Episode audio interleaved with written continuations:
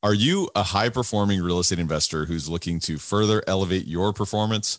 If so, download our free guide, Raising the Bar Five Steps to Elevate Your Habits, by joining our insider network at elevatepod.com. This guide, created by yours truly, has the power to put your transformation on autopilot and exponentially change your trajectory. Go get your free copy now at elevatepod.com. If you're looking to take your business and life to a whole new level and you're committed to investing in yourself, you're invited to apply for one to one coaching with me, which you can learn more about at coachwithtyler.com. Or sign up for the life changing Elevate High Performance Coaching Academy, where together with our tribe, you'll learn how to elevate your game, make more money, and have more freedom. Check out the free masterclass at elevatecoachingacademy.com. Welcome to Elevate, the masterclass where we dissect the elements of exceptional achievement and lifestyle design with a focus on personal growth and real estate investing. Now, here's your host, Tyler Chesser. Elevate Nation, welcome back. This is Tyler Chesser. I'm so thankful to have you here. And I am blessed and grateful to be joined by my friend Bronson Hill today. And in this episode, you are going to learn about not only what the mindset of a high performer looks like, but what it can look like for you and what story you might be telling yourself that's holding you back and how you can hack that story and create a story that's not only going to support a greater future for yourself, but a much larger purpose that you can impact the world around you. So I want to encourage you to really buckle up. I want to encourage you to get excited because today's episode is so valuable and it can really change your life if you let it. And so I want to encourage you to really, really listen closely to this conversation today with Bronson Hill. This is a phenomenal conversation. And I want to encourage you to recognize that Elevate Podcast is all about mindset, mind expansion, and personal growth for high performing real estate investors. Today is no exception. We've got a phenomenal episode ready for you today. I am your host, Tyler Chesser, and I'm a professional real estate investor and high performance coach. It is my job to decode the stories, habits, and multifaceted expertise of world class investors and other experts to help you elevate your performance and lifestyle. Are you ready to take it to another level? It is time. Let's raise the bar. And before we dive in, I want to remind you uh, to rate, review, and subscribe to Elevate Podcast wherever you love listening to podcasts or watching podcasts. I want to invite you to subscribe to the show, give us a rating and review and pay it forward because the fee, by the way, this is 100% free and we're going to continue to offer massive, massive value to you. Only thing we ask is that you share this with one friend, one colleague, or one family member? Who is it that you know that would really value or really find a lot of value from listening to this podcast or watching this podcast? I want to encourage you to pause and share this with them right now. That's the fee, and we appreciate you being here. And with all that said, I want to introduce you to Bronson Hill. Through his equity investment company, Bronson Equity, he controls over $60 million in multifamily assets. Bronson runs a large in person multifamily meetup in Pasadena, California called FIBI, Pasadena Multifamily, FIBIPasadena.com. Of course, also Bronson understands the investor mindset, and you're going to absolutely see that here in this episode today. Having spoken to individually over the phone with over 1,000 investors and having raised over $20 million for real estate deals. Bronson is the author of the single best investment strategy during or after a pandemic, and is a regular contributor to YouTube and BiggerPockets. I want to encourage you to really buckle up in this conversation because this conversation is so valuable and it's going to change. I'm, I'm, telling you right now, it can change your life if you let it. So buckle up and enjoy this amazing conversation with Bronson Hill. Bronson Hill, my friend, welcome to the show. How are you? I'm well, Tyler. It's really good to be here. Just uh, you know, two bald guys getting together talking about real estate and personal growth. I mean, we could probably talk all day about both topics. So just so excited to be here with you. That sounds like a, a, title of a movie that no one would go see. I don't know about you. What do yeah, you? Yeah, yeah, bald to bald real estate. Yeah, it probably we would just geek out for a while, but it, uh, we'd have a good time. So you know what I'm picturing in my head? You know, like the two rams that are like charging at each other. They're like locking horns. We're like locking bald heads right now. This is getting weird fast. What yeah, it is. It is. But you know, I, I guess you're my brother from another mother. But uh, they say that you know this is a little bald joke here. Is they said that God made only so many perfect heads, and He covered the rest with hair. Ah, so, that's you know, it. No offense to anybody, but I'm just saying. So, you know. so this is how we make each other feel better. You know, this is like our therapy session. It we is, probably it is. shouldn't have hit record on this yet, know, but that's okay. like it's okay, Tyler. It's all right. I know. I know you cry yourself to sleep sometimes, but it's okay. I do too. I'm gonna write that down though. This is perfect head. This is a perfect head. So you know, it's so funny. Uh, I love that, and you know, it's so funny because when we met originally, we were actually going out to lunch, and we were with a group of other people at a conference, and we just really hit it off immediately, and we shared so many different, um, you know, interests and just philosophies. So I'm really excited about this conversation. I'm really excited to get to know you better and share your story with Elevate Nation. So before we dive in, if you were to describe yourself in the way that your closest friends or family members, you know, would, what would they say about Bronson Hill?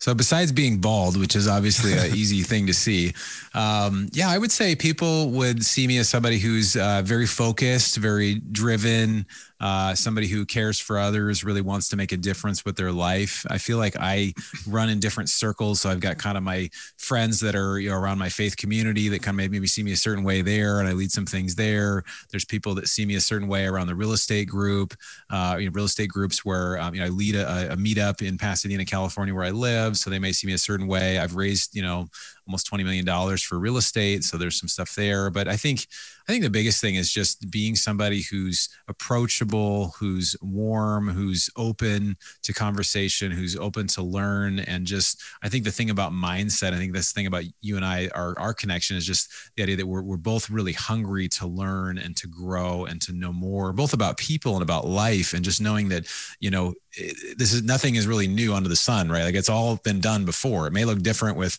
all the different, you know, TikTok and other things, you know, technologies that are out there, but it's all kind of the same principles. And so if we can just learn how to get in the right headspace and also do the right activities and be around the right people, you can almost can't help but be successful, right?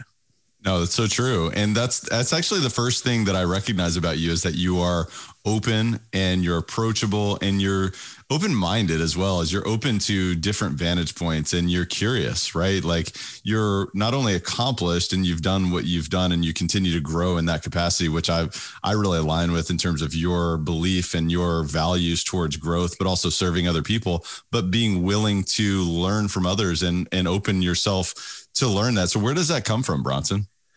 Um, I think I don't know. I think it's a good question. I mean, I think as a kid, I've always been, you know, was always curious about how things work. Wanting to, I would take like doorknobs apart, and my you know, my grandmother one time got me a carburetor and said, "Here, take this apart," because I was just so curious how everything works and everything was put together. Not everybody's curious like that, but I think being curious about the world, being curious about people. I had an opportunity in college to live overseas in Africa for about five months, and since that point, I've been to a total now of 34 countries. So I, I love traveling, but one thing that culture teaches you and people teach you is that there's not necessarily a right way to do something, right? There's just different ways to do things. So just because somebody does it differently or sees it differently doesn't mean it's wrong. It just means it's different than what you do. So um, I think just having an open mind is is a humility that just says, you know what, I've, I've always done it this way, but maybe there's a better way, right? I think that if we're open to those type of conversations, then we actually keep improving. Then we actually keep getting better. Then we actually improve our lives, and then we kind of open up to these new ideas, and we're like, man, I didn't even know that was possible. I didn't even know I could I could accomplish the things that I'm accomplishing, or that I could see myself in a way that's really no different than any other successful person. And that's been a big shift for me. Is just seeing like, oh, okay, like you know any successful person i see out there there's really no difference except that person believed that they were they, they had the ability to be successful right? So it's that like internal mind shift. And so i'm sure there's a lot there we could talk about but i do think a big part of that is just being open being curious being you know open to different viewpoints because it, it you you always can grow Yeah, and I, I could not agree more in terms of travel and the way that that opens your perspective. And sometimes it's almost like you get out of your own little bubble of problems and challenges, or even, you know, celebrations that sometimes you need to get out of that to see what's going on with someone else and recognize that, you know what, my little bubble is just that. It's just, it's a little bubble. And it's beautiful to see the value that you can gain by understanding that your perspective is one perspective and there's so many others, right?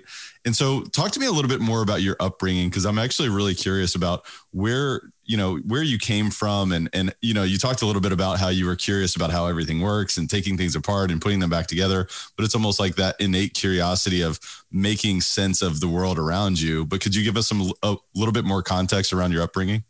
Yeah, so I think upbringing does really shape who we are. I'm sure all the listeners we get each person on there and just learn so much just by hearing how they were raised. So for me, I was actually raised by a single parent. So my dad raised the four of us kids, and I was a middle child. And basically, I had a lot of freedom to kind of do whatever I wanted to do. But we were very middle class. We were very, you know, it's like if I was going to get a car at 16, I would have had I had to save up money for that. So I started doing a paper route. And so there were things that you know, whether it was a craft project or it was riding my bike around the neighborhood or golfing after school, taking my golf clubs on a, you know, riding my bike to the bus station and getting on and go doing like these were all like options to me. Right. So the idea of just, I had, I guess from a young age, realized, hey, if I succeed or fail, it's going to be based on my efforts and my own ability to find what it is I'm looking for. And so I think that um, some people that maybe they're in a family where, you know, it, it is a little more ideal, but they just don't have to really work as hard to get what they need. I think for me, a young age, it was, I realized like, wow, if I'm going to be successful, if I'm going to do what I want to do with my life, it's really up to me.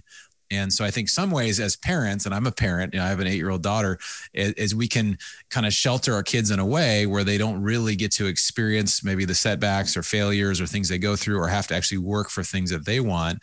And I think it's it's a challenging thing as a parent. So even for those parents, how do you in the mindset, how do you how do you do that where kids do it? So for me, and and not everybody who was raised in the situation that I was would have turned out, you know, the way that I did. But I think there were some things very positively that I gathered out of that. Have you ever heard the quote, if it is to be, it's up to me? Yeah. Yeah. It's, it's, yeah. I mean, it really resonates with me because, you know, that personal responsibility at times is something, it's a great reminder because sometimes we think, well, you know, certain circumstances have to come together for me to accomplish things. And I, I just think it's great that we can bring the power back to us and to say, look, I, I control my future. And it does start with beliefs, right? It starts with what I believe is possible, but also having that understanding that we can take responsibility for our futures and we can, you know, really give to other people as a result as well. I think it's a beautiful thing. But does that resonate with you? Oh, 100%. I mean, I think, yeah, the more, you know, the opposite of that is you're a victim, right? You're a victim of your circumstances that, oh, everything, nothing happens by choice. Everything happens to you. And I think that kind of what you're teaching people with mindset and you're showing people is like, you know what? If you live that way, you're never going to get the life you want because it's always out of your control. And the only way that you're going to get more money is by winning the lottery or a relative, rich relative is going to die or some random thing is going to happen.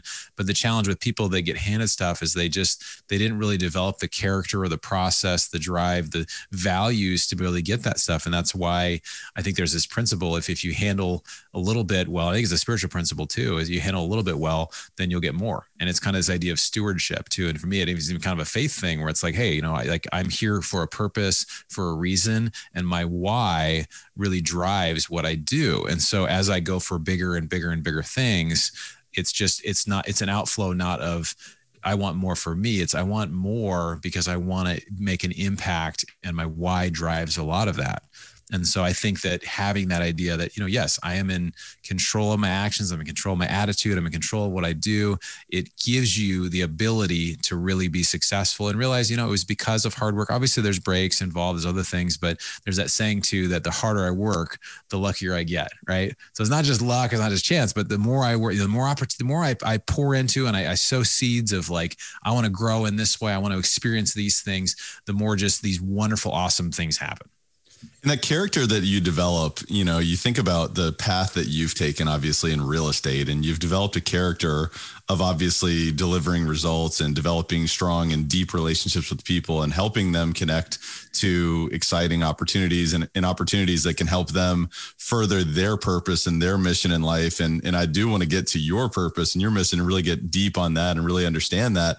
But it seems that the path that you've taken has started with the understanding of financial freedom and also the understanding of what type of financial intelligence is required to get there and developing the character around those traits, which is ever evolving and it's always changing, right? The dynamics of the marketplace, the dynamics of the economy, whether it's globally, whether it's you know, uh, you know, in a in a general sense of a region or a local you know, uh, microeconomic sense. And there's so many different things that you can really think of there. And there's so many different factors, but that growth is something that I would imagine has been very important to you. So could you talk to me about what is financial freedom to you? And then also the role of the continual evolution of your financial intelligence?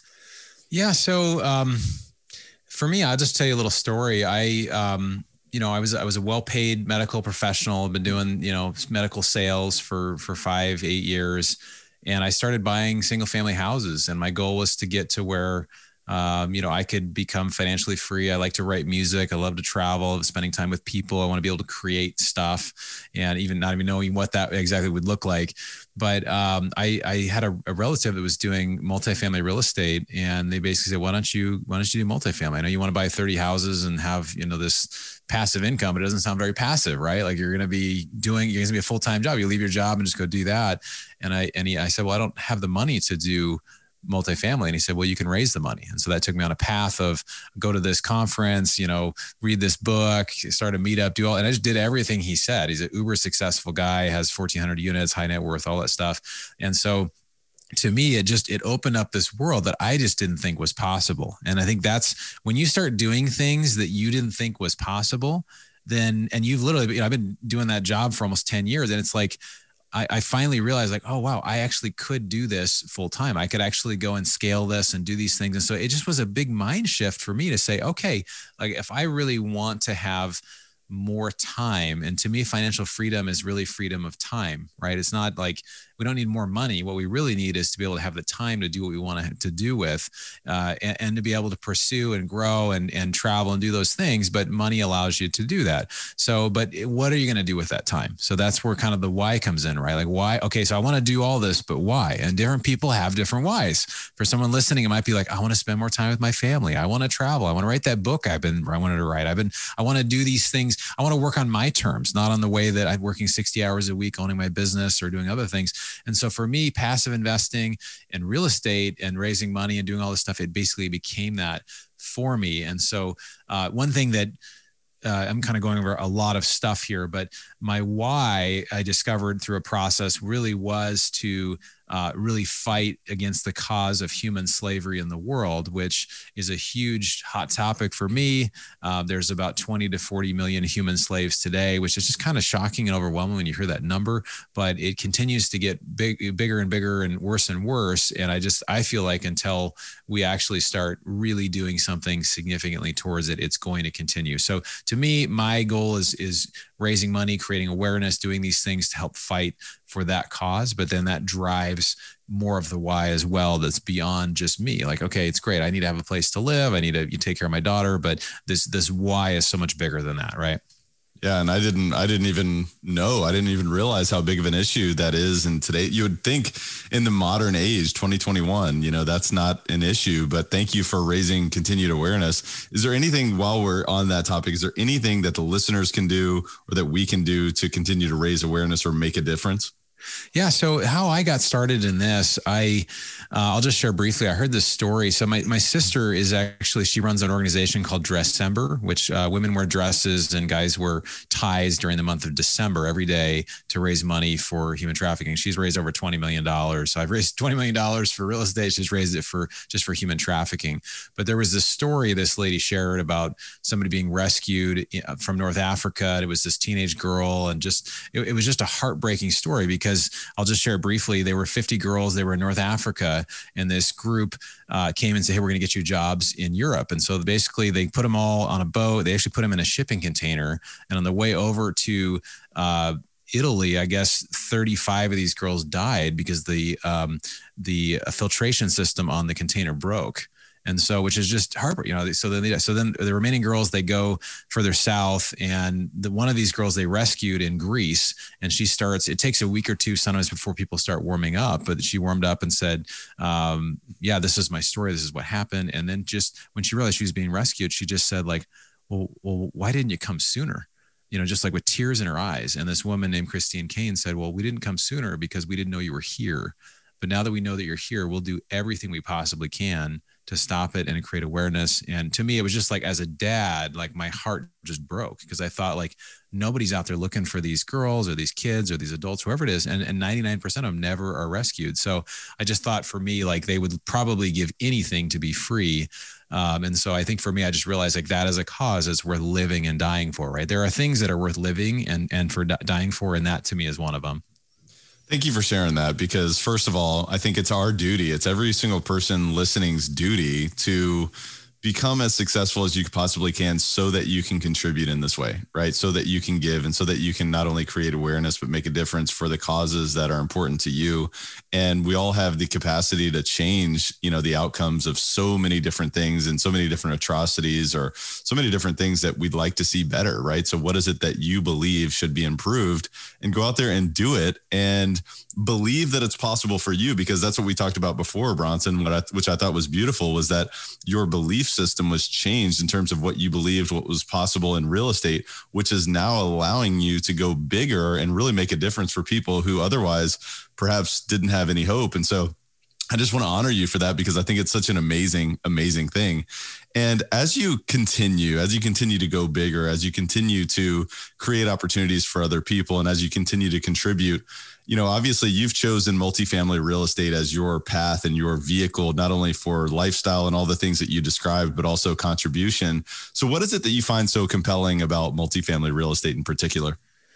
How much time you got? I've got a lot of lot of reasons. I'll just I'll just share a few points. Um, um, yeah, I mean, it it really is an unfair asset class, and and I know you're in multifamily as well, so you get this, but if you're a high earner, I mean, in, in California where I live, I mean, the top tax rate is something like 56% or something like that. If you're making, and I know a lot of physicians and they're getting taxed like crazy. And yet, as you know, real estate investments with the depreciation and be able to accelerate the depreciation, you can basically write off or defer all of the taxes that you're you know you're you're gaining on this and, and at least for five years sometimes even more. And there's just so many compelling reasons as far as tax benefits alone. But if you look at the stock market you know six to eight percent average returns kind of historically including the down years. Multifamily we're seeing i mean a bad deal is like 8 to 12% and we've had one out of you know 12 or 15 turn out that way. Most i mean most of them are you know 14 to 20 percent or more. And then we've had a few that are you know 30 plus percent per year you're able to refinance. So it's it can sound a little complex to people that aren't familiar with it. But once you like once you get okay this is just real estate. I'm just putting money in. And the ability to really be passive where you can actually say hey i'm going to keep working as a doctor or as a lawyer or owning a business or as a professional, you can just put money in and know that, hey, I'm going to about double my money in five to seven years. Like, I don't know many other investments that you can just kind of passively do that where you vet the sponsor and you vet the deal, but you just know generally if you put it in this, this is generally going to double in five to seven years. You know, it may not exactly, but, but that's kind of the goal. And uh, I've met a lot of people that are, are now are full time passive investors. That's all they do is they just passively invest. And so, uh, one example is um, of, of, someone who needs to hear this is I worked with a couple doctors in the past and they both literally made millions of dollars a year, like so several million dollars a year, but they were working 60 to 80 hours a week. So they didn't have freedom of time. So they don't go to work, they don't get paid. So in a way, there's still a time for money trade. And for a lot of people listening, it's like if you have to go to work to make the money, then you're not really financially free, even if you're making a ton of money. But if you have this other bucket that's kind of, you can just put money over here and you know that it's going to about double every five to seven years, eventually that gets going. It doesn't take that long. It gets going. And all of a sudden you've got this freedom where do I want to go to work or how much do I want to work or how do I want to work? Or you can change that. It basically just gives you freedom. And a lot of people are so into the rat race can't really see that that's even possible. So it seems for a lot of people like a very foreign idea, but once you understand it, it's like, oh, this is how it works. And so people often will get into their first deal and then they'll just kind of see like, oh, this makes sense. And then they'll start saying, I want to do more of this because it just, it's so compelling. Hey guys, just a quick word from our sponsor and we'll be right back to the show. This episode of Elevate is brought to you by CF Capital. And you know how much I love real estate and how it can be a vehicle towards creating any outcome that you want in your life, which is really why we created CF Capital. It's a real estate investment firm that focuses on acquiring and operating multifamily assets that provide stable cash flow, capital appreciation, and a margin of safety for our investors, for our partners, and for the people that we serve. Our team leverages its expertise in acquisitions and management to provide investors like you with superior risk adjusted returns while placing a premium on preserving capital. Our mission is to provide property investment and asset management solutions to help investors maximize their returns by investing in high value multifamily communities.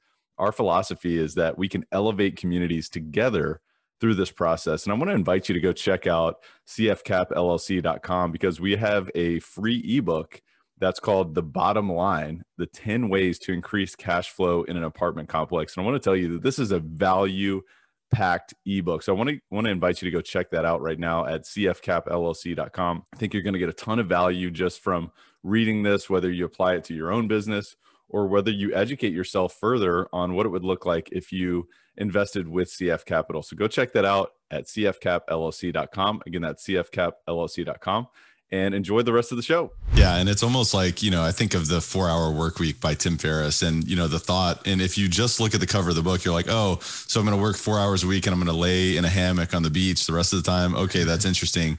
But, it, you know, what's really interesting that I find is that when you have choice, about how you're spending your time typically you're going to make choices that is productive and that you know that are productive and that make a difference not only for your life but for others. And when you can choose things that you're curious about and when you know you choose things that help you grow it's amazing. And you know multifamily real estate is a beautiful thing. And of course i know you and i agree to that but i wanted to ask you that question because there's so many different benefits. And i know you could have gone on for 35 more minutes talking about all the different things you love about it but you hit the high points. And so thinking about today's market right? It's a it's a dynamic marketplace and it has been for for quite some time but i'd be curious i mean what are you most concerned about in terms of the the current marketplace in particular. Is there anything that comes to mind um, on particularly multifamily or just in general? With, yeah, just in multifamily. And the reason why I'm asking is because, you know, if you want to allow this vehicle to really serve you, we've got to have a true understanding of the dynamics of the marketplace. And we've got to make, you know, correct and, and, and good investment decisions because, of course, it, it can be like a double edged sword, right? If you make the wrong choice, of course, it's not going to serve you in this way. So could you talk a little bit about that? Yeah, so I think there there definitely are some pitfalls, and I think it, it does take you know some work to feel like you are you know with the right sponsor. I think that's probably the first thing is just making sure that you're with the right group. Um, there's a lot of people doing. There's a lot of new people doing it, and it doesn't mean that somebody who's new can't be. It wouldn't be somebody that I would invest with. It's just you know having somebody on the team that's experienced can be really helpful.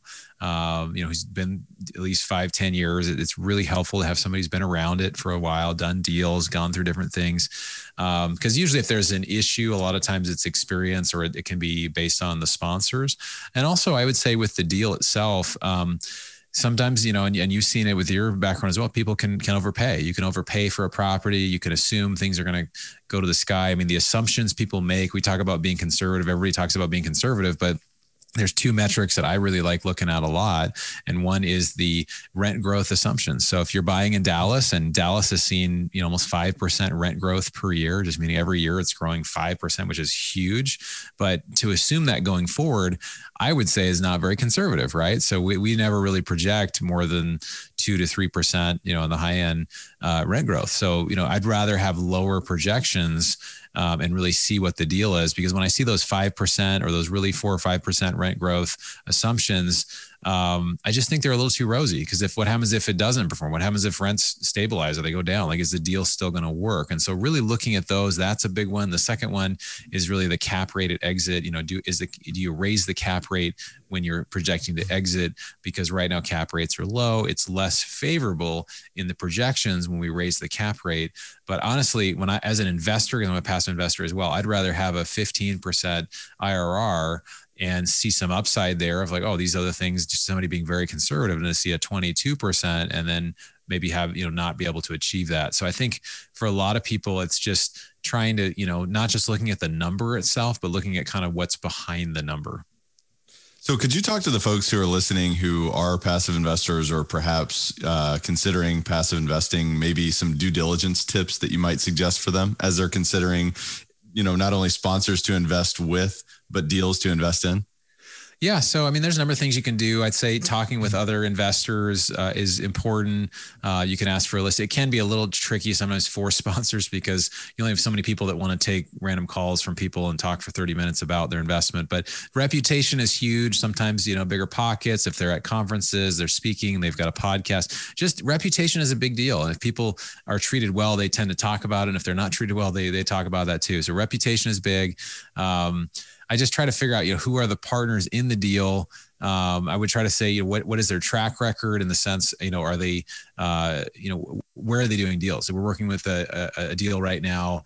Um, my partners on at Elkhorn Capital. They've have over two thousand units in Oklahoma City, including two other large apartments that are a half mile from the property that we're working on. So like that's a that's a, somebody's got a, a, quite a bit of experience in this one area. They've shown multiple exits, and, and there's just I think it's it's again it's, it's just looking at it like a business. Like how likely is this to succeed? Well, if you've done it before, you've seen an exit, you've seen the returns there. It's okay. That's you can see it's there. And if there's some variance, which usually there is, like maybe somebody's got you know three deals or four deals they've exited maybe three of them have been you know oh, been fine and one hasn't worked out as well. Well how bad did that one not work out this well? And i think a question i ask is well what hasn't gone well in a deal? And if it's always all rosy all the time then either they don't have the experience and they're or they're just not being honest with you. And i think the biggest thing for me is just you know when people share bad news it builds trust.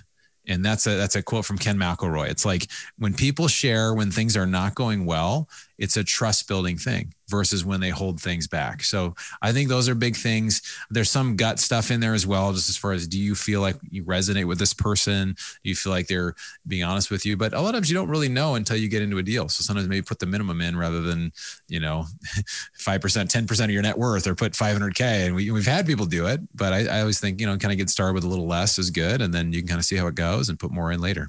Yeah, that really resonates with me when you shared when people share bad news, it builds trust, right? It, because you know what what what type of character are you exhibiting by withholding information? I don't know about you, Bronson, but I can feel when something's bad is going on in a deal. If you don't hear anything, you can already guess what's going on, and you can almost infer a little bit more about that that individual's character, and perhaps you know you can infer if you're going to make a decision on doing a deal with that person in the future. But does that resonate with you?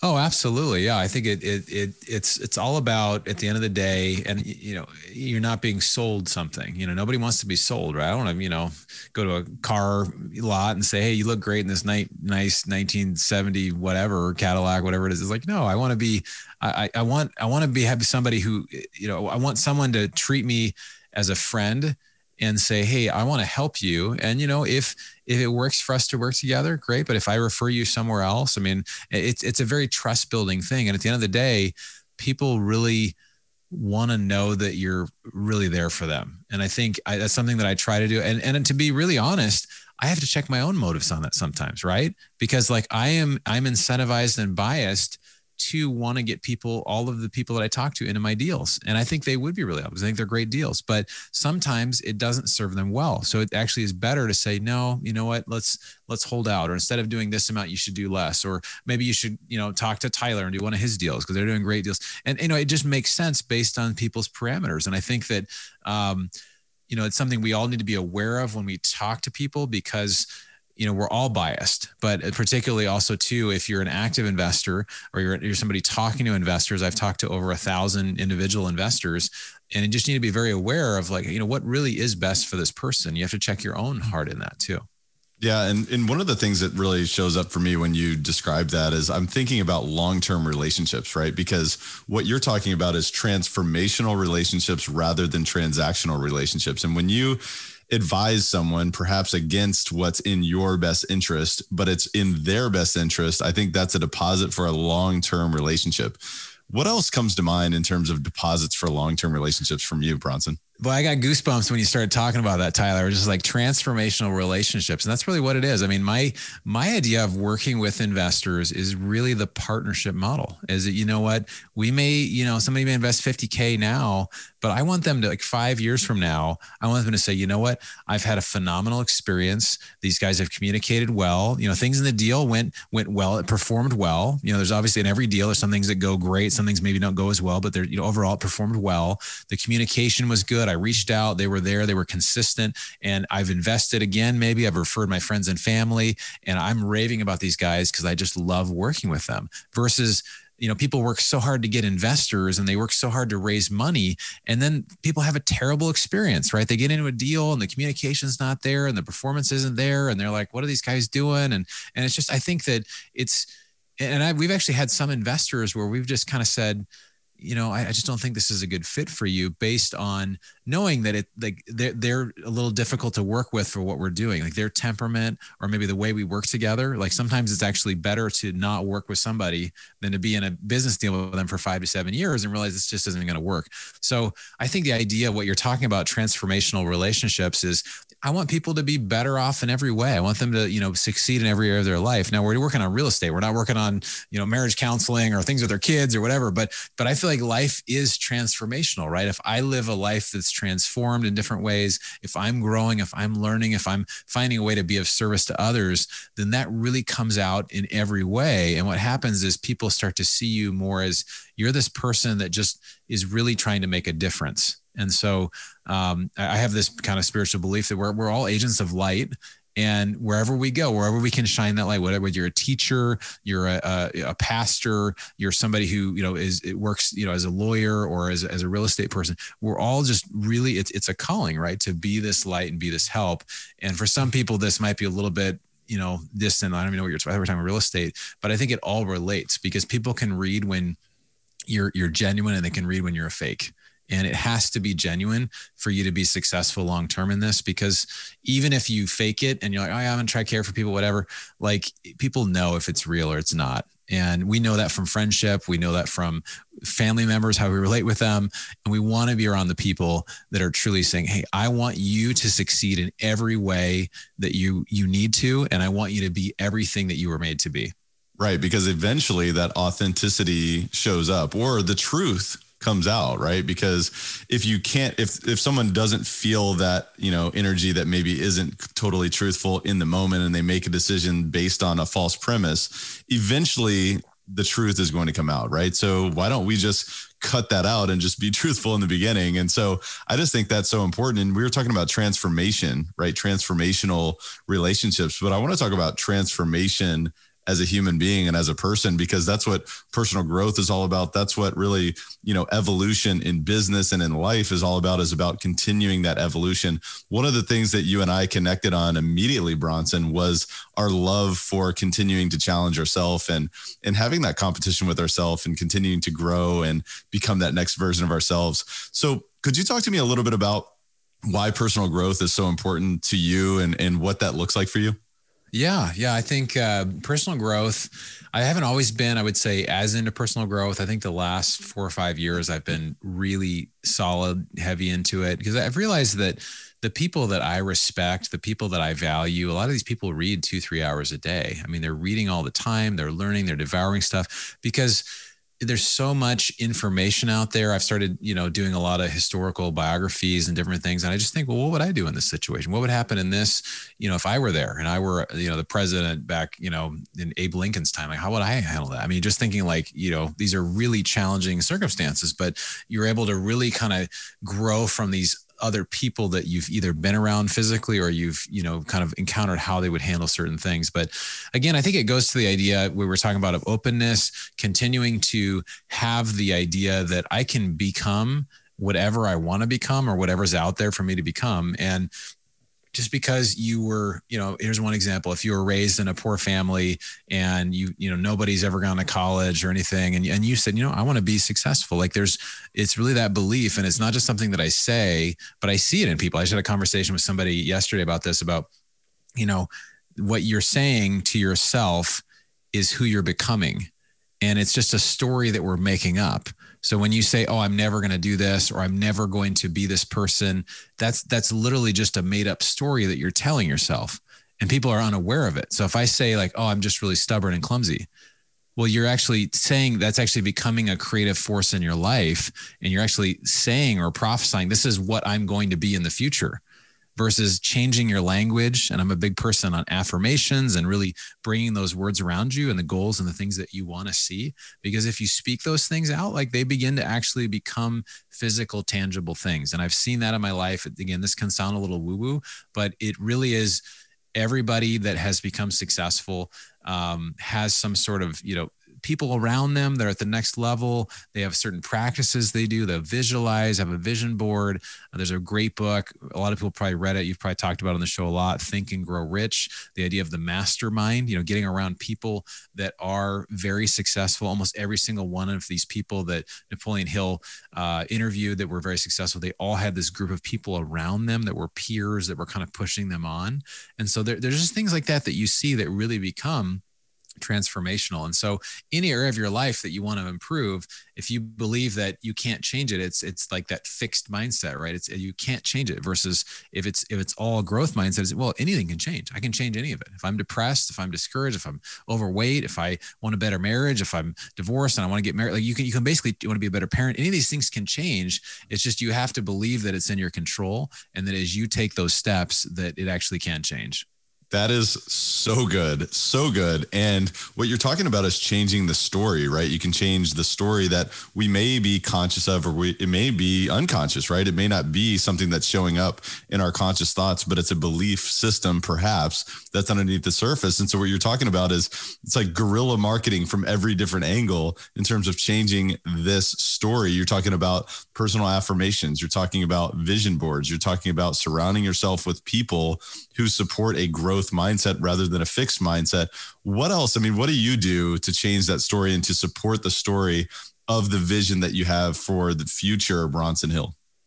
Well, I think it, you know, it has to come back to what do you value and what is the vision of what needs to get done in your life? And the bigger it is, uh, the more intentional you need to be about it right? So I, I go to last couple years. I've been to a goals retreat, really for two and a half days. You just go and you set goals, and and but there's a process not just of setting goals, but really clarifying your values. Because if I'm like I value ending human slavery in the world, that's a big, huge goal. There's a 150 billion dollar a year criminal. It's the second, probably the second most uh, wealthy and and you know it's a huge huge thing.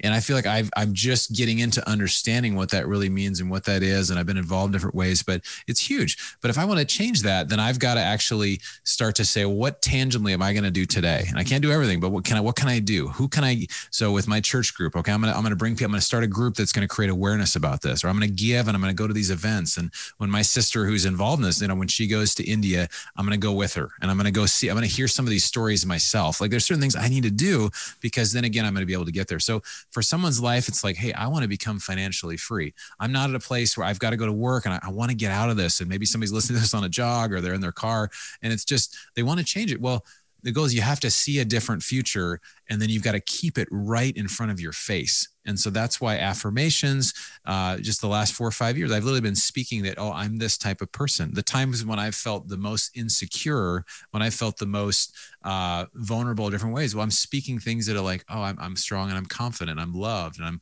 whole. And I'm these things that I, I, I really want to be true for my life. And the more I've said that, the more my subconscious has received that. I'm like, oh, this is the person that I'm at. I am. And the universe has this way. If you live as a certain person and you're consistent all the way through, you will be treated that that's the person that you are. And so it's amazing how fluid, you know, we can change our belief system, we can change what we put in front of us, and we can change how the world interacts with us and even how we interact with ourselves. And you've seen this, I know, Tyler, because I mean, just I can tell in the way we talk, and I mean, just it's it's all possible. And once you get that, like I think there's this quote by Steve Jobs that says, like, you know, once you realize that, like, the people that created everything you see are just like no smarter than you and I, but they kind of decided to do it, then like nothing really becomes impossible, right? Like you kind of know, like, well, if they did it, like, and, and, so that's huge. So anybody you see doing something, you're like, oh man, I wish I could do that. You need to change your mind, like the way you say it is like, oh, I could be doing that. And what would it, what would it take for me to become that person to do that? And that's why this personal growth stuff, it, it can get you to that next level. And it really resonates with me as well because you think about it, and I don't know if you've recognized this or not, Bronson, but the the more and more people that I interact with who are ultra successful, they're really still figuring it out themselves as well. And so there's a story that many people have that says, well, I can't do what Steve Jobs did, or I can't do what so and so is doing because they're smarter than me, or they have more resources than me, or they have X, Y, and Z that I don't have. And that's a story, right? And so we're talking about an identity that we can create. And so we don't have to be the default mechanisms of our environment. We can actually create our future by going through this process and by uh, you know supporting ourselves by setting up an environment and being intentional about what's in front of us and what are we reminded of on a consistent basis because what we remind ourselves of is what we become. And so one of the things that you know really resonates with me as well on this on the note of this conversation is habits because i believe that habits are kind of the operating system towards supporting a future identity or even our current identity. Maybe there's some lagging indicators there. Are there any really important habits that you've set up or installed in your life that have supported this future identity as well yeah, I, mean, I think its habits are huge. Uh, there's a book, I think we've talked about this book, uh, Tyler, the book called The Slight Edge, where it's like the little habits you make today, tomorrow. You know, they don't either positively or negatively. You know, if you smoke, you know, it won't kill you today, tomorrow, or this year, but you know, in 10, 15, 20, 30 years, it could. And so same with positively. If you if you work out consistently, it's not you're not going to see it right away, but you are going to see results over time and you're going to significantly benefit your family, everybody's going to benefit. So um, so I think like your question, the idea of what habits specifically can you do? I think I think goal setting is huge. I think taking time away and I mean Henry Ford has this quote about, you know, thinking is hard work. That's why very few people do it. And if you think of it, most people when they get to their mid 30s, 40s or older, we stop making goals, we stop reading books, we stop actually applying ourselves to do bigger and better things. So I would say to anybody who's just kind of doing what they do is to take some step back and just say like, well, what, what do I, what, what is possible and what do I want to do? And so I think kind of that reflection on a, even on a, on a week to week basis, just to, how did it go this week? What are the things that are happening? What do I want to change? Um, but I think um, one one just kind of really practical habit I do is I make a to do list literally every day. So here's my to do list, and it's just like I write on the left side all the things I need to do, and then I put my schedule on the right side. And I do it the night before, and it's just like it keeps me I'll take it from my my calendar on my phone and I'll just put it in there and it just it helps me to just okay this is what I need to get done today. Because I realize like and, and if I can't get it done I'll just carry it down to the next the next side. But I try to create little rewards. You know if I get this thing done then I don't know like for me what's fun I'll go on a run or I'll have a beer or I'll do whatever these little like tiny rewards are. It's like okay I'm gonna I'm not gonna do this fun thing or until I get this certain activity done. So I guess there's some habits there that um, you know just being very practical and you know everybody's got different things that could be rewards for that, I guess. Yeah, I like to bring up habits from time to time just to remind the listener or to bring to the forefront that we can actually create them, right? We don't have to be the default of, you know, society or what have you, or what, you know, because we're habitual creatures, right? So, how can we create what we want and put our transformation on autopilot, right? We've been talking about transformation this entire time, whether it's for ourselves or for other people. I just think it's an amazing and exciting thing that we have all this within our own responsibility and within our own grasp to create whatever it is that we want. But Bronson, what an amazing conversation. I've really, really enjoyed this. I want to transition into our rapid fire section. We call it the rare air questionnaire. It's all about being uncommon, right? It's about making uncommon choices. It is about thinking, right? Maybe this is an uncommon activity. Maybe we're thinking a little bit here, but I'd love to know if you pointed to two or three of the most impactful books that you've read over the past few years. And I'm really excited to ask you this question because you're such a widely read individual. What would those be and why? Yeah, so one is called Never Split the Difference, which is a book on negotiations. I, you know, you've read that book as well, but it just talks through. Um, this guy was an FBI negotiator, and he just talks through just you know crossing the street as a negotiation. You know, talking to your spouse, and like everything we do is a negotiation. So how do you express what you want and also create win-win for people in your lives? And I think that's it's a really great book. So I recommend that one.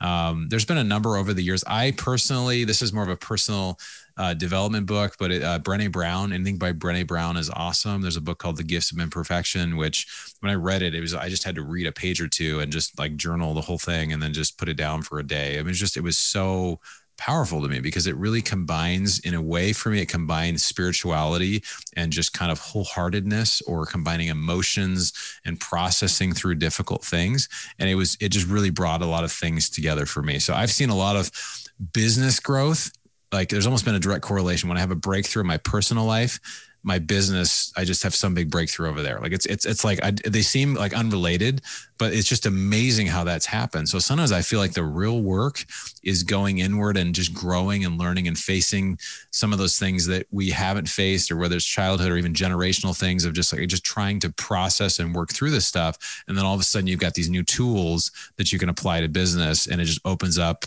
more possibilities over there Man, you are like selling Elevate right now because we are all about personal growth. I'm telling yes. you, man, that's so good. And sometimes people we lose sight of that. You know, sometimes we we get so caught up in business growth that we don't realize that the root cause, perhaps, of our growth is is how we're growing as an individual. So, such a powerful reminder. Thank you for that, Bronson. That was amazing. Aside from what we've already talked about today, what's what's the biggest way that you elevate your life on a daily, daily basis? Um, I think on a daily basis, I have regular practices that I do. I mentioned my affirmations. You know, me, I have my my spirituality. So I spend time in prayer. I I you know read the Bible, and I you know people have different. It doesn't have to be somebody who reads the Bible, but just you have certain things that you create space for yourself that you're reflecting and you're learning. And I think there's a humility that happens when you do that. When you have whatever, if you have a higher power, you're basically saying like, you know what, I don't have this all figured out. And I think there is a mystical element of this as well. And so, it, not to go against what we said that you have you are in control of your life but in some things we're not control of our life so how do we how do we balance those things out as we create this space for reflection we create this space for spirituality and it allows us to be open to be like okay you know like i'm, I'm going this direction but you know maybe like it's it's it's kind of this idea of being very driven but also being very open right? Because those yeah. are they're not always mutually exclusive. You can both be very driven and also be like i'm just really trying to find what the right thing is here. I'm really looking for my purpose. I'm really looking to have some help in these areas. And so when those things come together i think it is really powerful and then you see this breakthrough and you're like oh wow i think i get this now. So i think that having some sort of spiritual practices uh, have been awesome. I think having a community around you like i have my entrepreneurs group that we do you know talk about all different issues and different things. I have my men's group my church and we talk about life and we just get really into the nitty gritty and it's and, and like you know that they're great for different reasons right? Like they're really really great. I think having people around you is really important as well. So there's a number of things there but i think those are a couple that help me a lot yeah, there's a lot of really good stuff there. And what was what was coming up for me as you were describing the spirituality practice is almost like paddling out and letting the waves then take you, right? It's like so we've got to put ourselves there, but we've got to be open to allowing, you know, some forces that are larger than ourselves carry us through because there's some amazing momentum and there's some amazing things that are maybe bigger than we could ever have imagined that can take us to places that we've never imagined if we let it. So I think that is such a great reminder and and everything that you shared there is beautiful. So thank you for that. But what's the biggest way that you elevate others around you, Bronson? Um, I think honestly, the biggest way we can elevate others is is having an openness and really seeing people. Because a lot of times we see people all the time like we, we can we can actually just like you know we see them around us but we don't really see them. We don't really see who they are. We don't really get like oh you know what this person's actually having a hard day. They're actually going through something. Or you know actually this person is in the middle of whatever they're in. And so just being aware that not everybody is going through what we're going through or if we're on a super high they may not be an high so just being aware of people around us. And i think also too like i did with my my friend just saying you know what?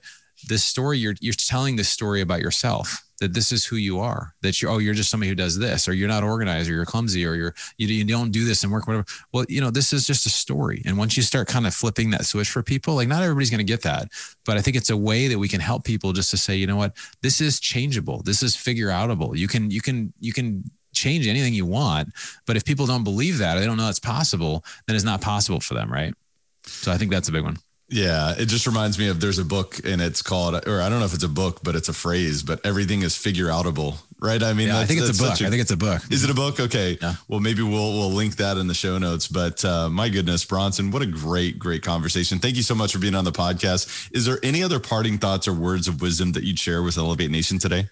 Yes, I just want to say one thing. I, I do really appreciate and want to honor you, Tyler. I just I love that you are personally really engaging yourself more than just hey, I'm doing a podcast or I'm doing real estate. Like you are, this is your own personal labor of love. So I see that. I want to recognize that and really honor you for that and for your whole community because it's it's obvious, it's very genuine. Just in knowing you, seeing you in person, talking with you, and that's amazing. But uh, the one I think parting thought that's helped me a lot um, for you know this is just for people that are trying to take themselves to the next level is to find people in your life that are valuable people that you're getting value from and make yourself valuable to them so what that can look like is saying, "Hey, what's the biggest challenge in your business or what's an area that you need help with in this particular area?" Now don't go to somebody who's really successful and say, "Hey, I want you to mentor me," or what like I mean that's it's okay you can do that but but really trying to help solve a problem for somebody who's doing big things that can open up huge doors both for them as well as for you personally so i think that's a that's a huge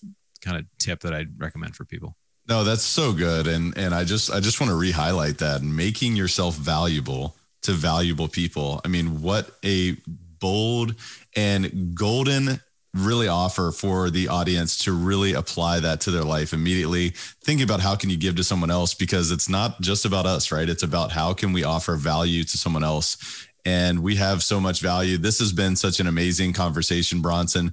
Thank you again for being on the show. The best way for people to reach you, could you tell the audience about where they can find you?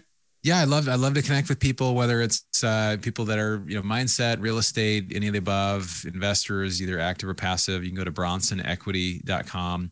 I've got a free ebook that's the single best investing strategy during and after a pandemic, and so it's very compelling about just some of the ways you can position yourself to do well during this time. So, but uh, Tyler, this has been been amazing, man. I appreciate you having me on. It's been a lot of fun.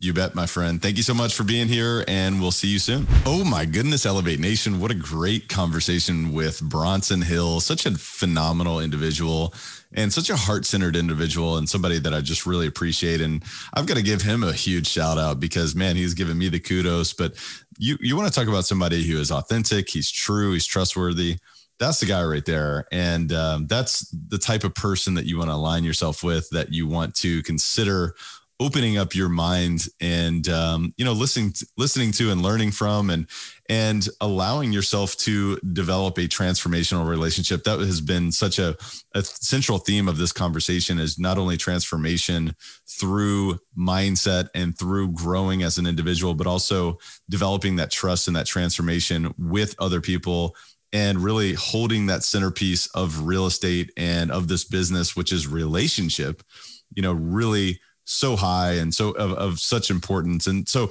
I just really want to encourage you to re-listen to the show because there's so much value here. There's so much that you can apply to your life that you can apply to your story, right? Because we were talking about story, we're talking about identity, we're talking about who do we believe ourselves to be.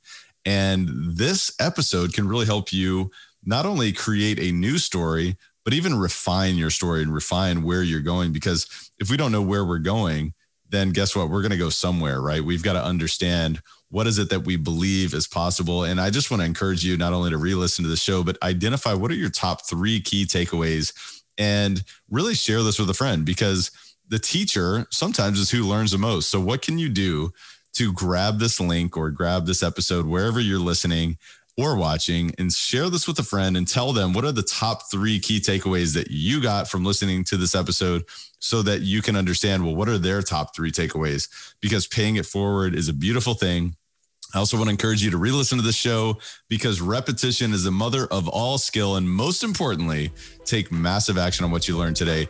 Until next time, Elevate Nation, thank you so much for tuning in. Thank you for listening to Elevate.